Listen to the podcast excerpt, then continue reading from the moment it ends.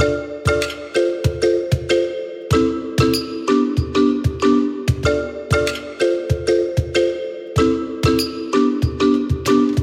Hello and welcome to this edition of our AWS podcast series, Innovation Ambassadors. I'm Sarah Armstrong, and as Senior Manager for Worldwide Prototyping at AWS, along with my AWS co hosts from around the world, we'll act as your ambassadors to some of the most interesting engagements with our AWS Solutions Architecture prototyping teams. Every episode, we provide you with a roadmap to innovation and technology solutions. We're so glad you joined us on this journey. In this episode of Innovation Ambassadors, we're showcasing the journey of Montoux, a global company based in Wellington, New Zealand, that provides a leading decision science and actuarial automation platform for life and health insurers.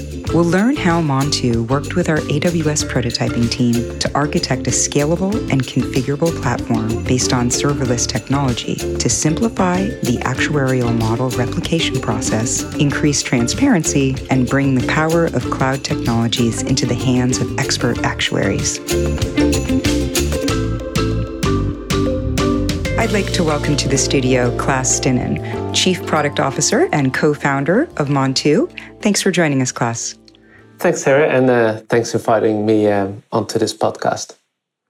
And from AWS, we have Chitra Krita, Engagement Manager from our prototyping team in Australia. Always nice to talk to you, Chitra. Thank you, Sarah. Great to be here. So, Klaas, for our global audience, can you tell us a little bit about Montoux? Montoux is what we call the decision science and actuarial automation company for life and health insurers. So, your next question might be what does that mean? I'm sure we'll get into the detail of this, but at the highest level, we basically help life and, and health insurers to reduce cost through automation, as well as related data science workflows and improve their bottom line through better decision making. Set the stage a little bit for us about the sort of state of actuarial science in the world today. It's a great question and something that we keep ourselves busy with on a day to day basis. It's useful just to give a little bit of history here. And about 25 years ago, I'd say life insurers, health insurance were way ahead of many other industries as they had embarked on a technological journey. They were some of the first industries to have customer lifetime prediction models, you know, that would give them a value for a customer. And that was enviable. You know, it's like a lot of other industries wanted that too, and they were the first to do that. Since then, they're still actually using exactly the same kind of technology, which means like you could call it legacy technology, and they've racked up an enormous amount of technical debt. And there's a perfect storm brewing we see in life and health insurance because what is happening, they've not only racked up an enormous amount of technical debt, the industry is also going through an expense management cycle. So there's pressure on all teams and all departments and all functions of life insurance just to reduce, to automate. But also not only to automate, also just to make better decisions and increase ROI that way. And it's something that is a real problem for actuarial teams because they are so stretched with the heavily manual processes that they've got. They've actually got no capacity to automate. And that's probably one of the key problems that Chitra and I started talking about so tell us a little bit about this vision that you're going to use cloud technology to help with this issue. Actuaries, when they are being asked to migrate off legacy technology, they're generally quite excited about it, but also very fearful because it's a six to 12 month journey. It's very, very, very manual. So they say, like, look, I really want to get rid of this legacy technology. We just do not have the resourcing for it because there's also a massive skills shortage and it's only getting worse because there's competing professions like data science and computer science that are getting more and more popular and actually drawing actuaries away from the profession. Especially at the graduate level. So essentially, they're saying it's a good idea, but it's the classic how do you resolve technical debt problem. So the real problem that we needed to solve was one of migration. And the technical vision that we had for that was to, and this was extremely high level, was to say like, well, if you look at a process that a migration involves, it's all about moving data from A to B, input and output data, and then figuring out what all of the maths is, you know, that is executed by the black box. And because it's a black box, you kind of go through an informed guessing process, which is a highly iterative process. Moving the data already takes about a month, but then it's typically six or seven or eight or nine or 12 months of iteratively changing a model and seeing whether you get closer to replicating the black box. And when I looked at that process, essentially it seemed it seemed like a process that essentially what actuaries are doing is executing an algorithm. And an algorithm you can build. So when the AWS team in Australia basically asked us, do you have a very hairy problem that will have a massive impact? Uh, that one came to mind and said like, well, look, if we can build a system that really helps machine human teaming make the best use of actuaries possible using their skills, the thing that they trained for all of these years, because they go through a lot of professional education on top of university degrees, and basically get rid of all of the manual tasks that can be automated. Then that would be fantastic. And I believe that some sort of AI is part of the solution here. So that was, in essence, the super high level technical vision for that. I think that'll resonate with a lot of our customers the technical debt, skills shortage, highly complex and specialized systems that are already in place and need to stay in place. But how do you address that? So, Chitra, that was quite a challenge for your team as you come in and work with Klaas and his organization in a very constrained time frame. Tell us a little bit about what your approach was. Absolutely. I think when Klaas reached out to us with this opportunity, it was really ambitious, but also really exciting. So we kicked off our engagement in discovery, didn't we, Klaas? We spent quite a bit of time just with Klaas and his team deeply understanding the problem space, the workflows, and really where we could help de risk and accelerate their innovation we build a whole lot of empathy for the mental load and that manual work that Klaas was talking about. And I think that really gave us some sense that we need to help actuaries to save that time and to remove that mental capacity. So we thought big, we bounced a lot of ideas, explored many options with Klaas and his team, and together we honed in on some prototyping goals. Our first goal was to reduce the manual effort and time involved so that actuaries can quickly and cost effectively replicate and validate actuarial models. Our second goal was to provide transparency on model changes so that actuaries can gain confidence in those model outputs without needing to spend a whole lot of mental capacity understanding all of those models and keeping it all in their heads.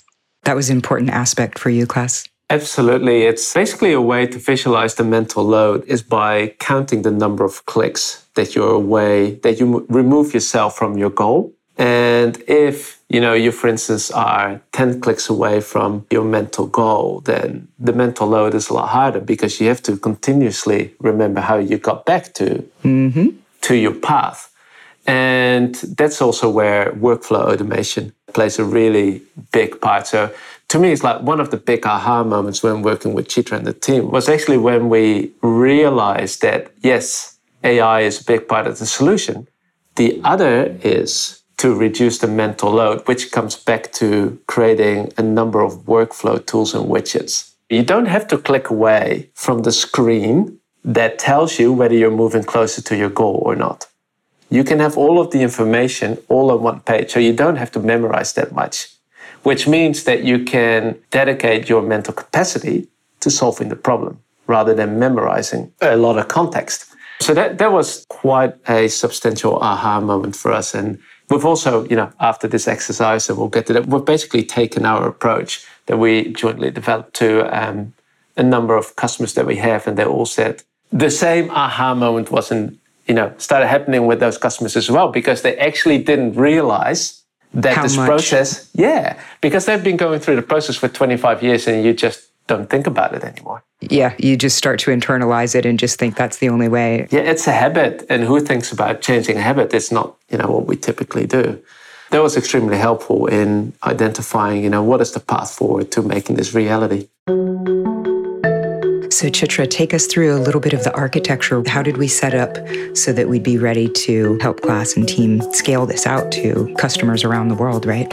When we began to build the prototype, we had weekly touch points with Klaas and his team just to make sure that we were keeping a pulse on delivering value to Montoux. We, as you know, Sarah, we move at velocity over six weeks with rapid iterations of experiments and learnings. And so these touch points were really important for us in early sync, we learned about some of the most time consuming parts of an actuary's workflow that Klaas was talking about. And we realized that we wanted to double down on them to reduce some of those undifferentiated heavy lifting as much as possible. And so we set about building a web interface. We used the North Star design framework to make it really simple for actuaries to do their jobs. An example of that was we made sure that actuaries could actually easily map and configure the many different legacy model structures to the Montoux model structure, which previously they would have had to have done it manually. We also made some of those model changes transparent to actuaries by storing them in Amazon DynamoDB. This helped them build that trust and easily find areas for further investigation. And in parallel to that, we used AWS Lambda and AWS Step Functions to fan out and scale model replication runs with many different assumptions in a fraction of time. And this saved wait time for actuaries and made the actuarial modeling process more reliable. That is a great example of just time saving. One thing to share with the audience is that when actuaries run a model, it can take half an hour, it can take eight hours, it can take 24 hours. And essentially, you go through a process, this iterative process of making a mathematical change, run it again. Making a mathematical change, run it again. If that cycle takes two minutes, your productivity shoots up. So, this made us realize that actually the architecture that we've been building, the execution architecture that we've been building with AWS, was even more important than we thought you know, using the lambdas and using very elastic and scalable compute is even more important than we thought. And actually, it is key to creating that 80% reduction in time required to replicate models, which is essentially what we're aiming for. So the actuaries get that much faster response time and can iterate faster because they're not then having to go think about something else. They can continue their thought process right away. Yeah, so essentially what you want, you want to reduce the cycle time which is where the runtime as well as the widgets come in. Right. And you want to reduce the number of iterations.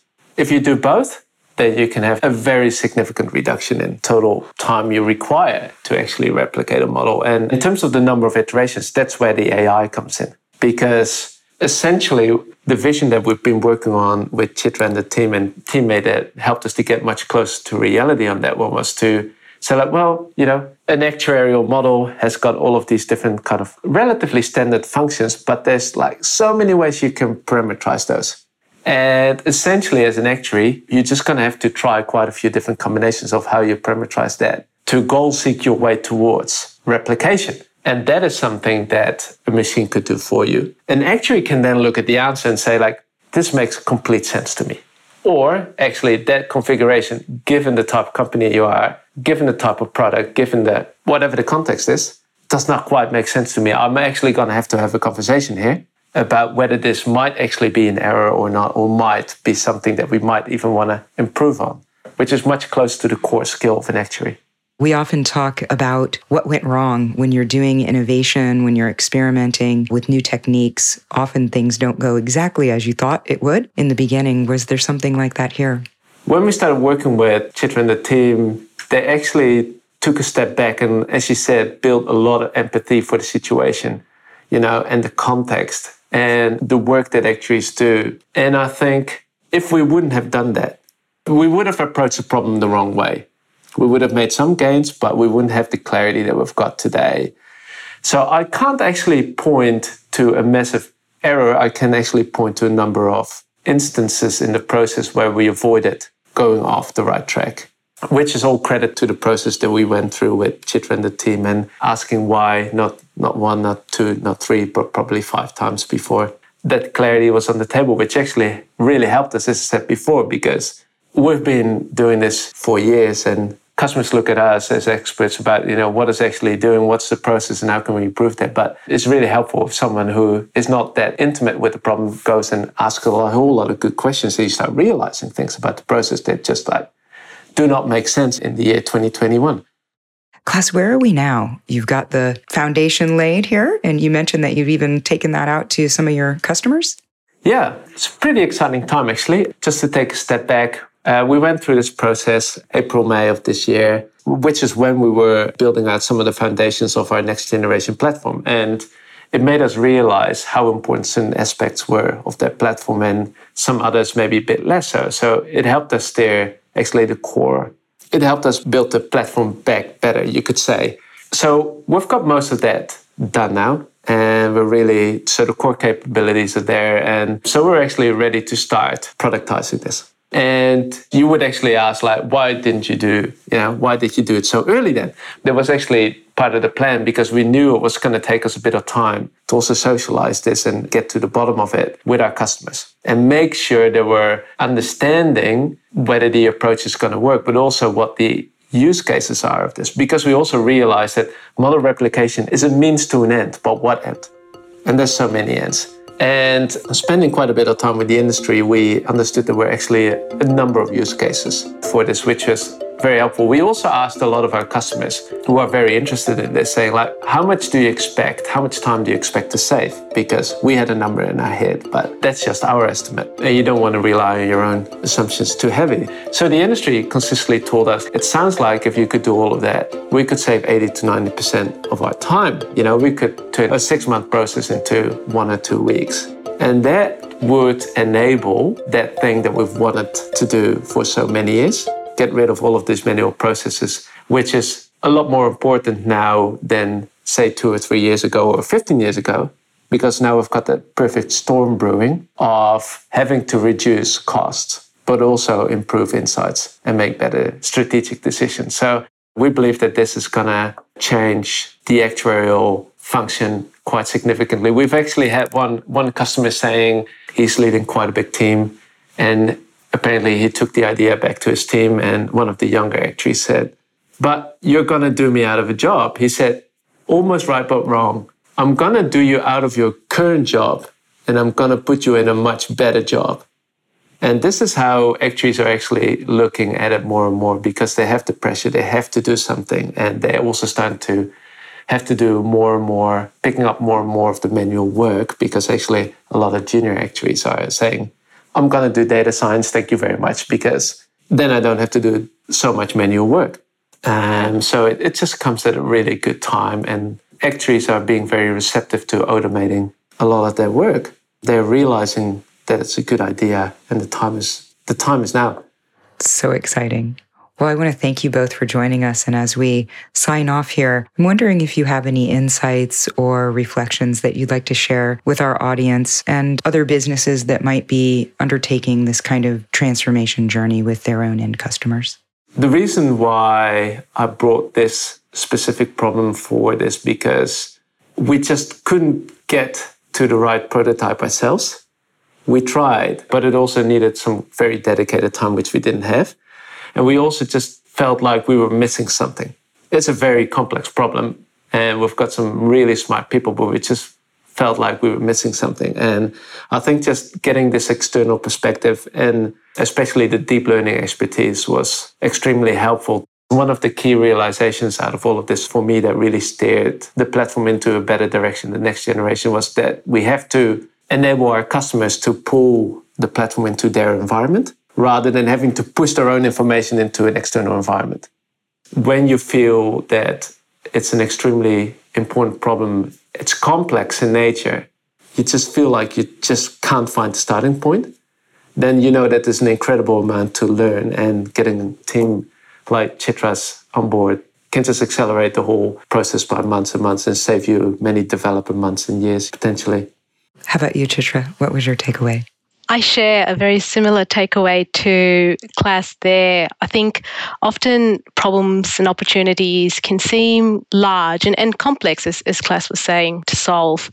And so my takeaway was not to be afraid of just breaking some of those big problems and opportunities down into the smallest, riskiest assumptions that you can test and learn more from. And then prototype, go through each step, test it with users, test it internally, validate feasibility, and deliver something that really adds value to the end users. Well, Klaas Chitra, thank you so much for joining us today and sharing your journey with us. Thank you, Sarah. Thank you, Sarah. I'd like to thank our listeners for coming on today's journey with us. Innovation Ambassadors is a production of the AWS Media Series. Look for future episodes of our podcast on Apple Podcasts, Spotify, Stitcher, or your favorite streaming platform. If you have ideas for future episodes or comments on this one, send us a tweet at hashtag AWS Innovation Ambassadors and share your thoughts. Thank you.